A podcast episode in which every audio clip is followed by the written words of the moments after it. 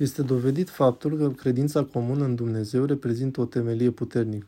Nu neapărat este criteriul unic pentru a lua în căsătorie pe cineva. Poate să meargă la biserică, poate fi evlavios, se poate spovedi, însă nu ne putem potrivi ca și caractere.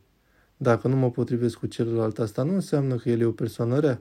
Nu ne potrivim. Nu putem trăi împreună. Sau îl simt respingător. Poate fi sfânt, însă eu nu-l vreau. Cum să fac? Este respingător și la chip și în toate ale sale.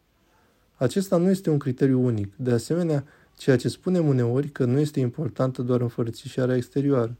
Da, nu este doar aspectul fizic, însă și acest lucru joacă un rol.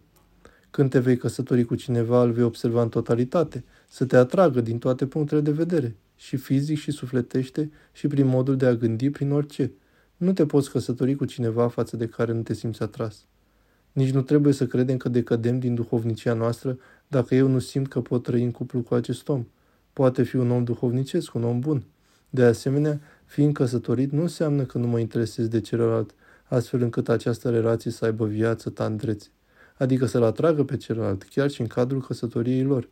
Acesta nu este un lucru rău împotriva duhovniciei.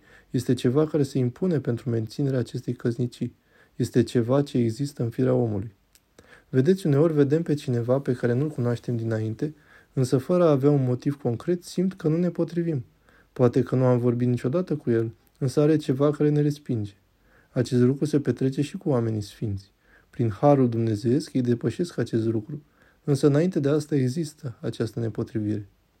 Noi suntem prieteni, ne potrivim ca și caracter, ca personalitate. Avem ceva care ne leagă, ne atrage din toate punctele de vedere. Și cu altcineva nu există acest lucru. Așadar, în căsătorie trebuie să ne potrivim din toate punctele de vedere, și trupește, și fizic, și sufletește, și duhovnicește. Să fim absolut siguri că acest om poate să fie soțul meu, deoarece vei trăi o viață întreagă cu acel om. Și celălalt nu este duh. Nu suntem două duhuri care se întâlnesc. Suntem oameni.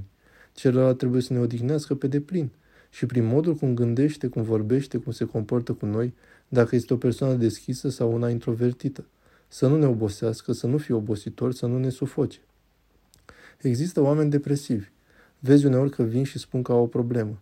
Observ că problema lor e zugrăvită pe chipul uneia sau al altuia, căci e depresiv. Îi spun, măi copile, zâmbește puțin.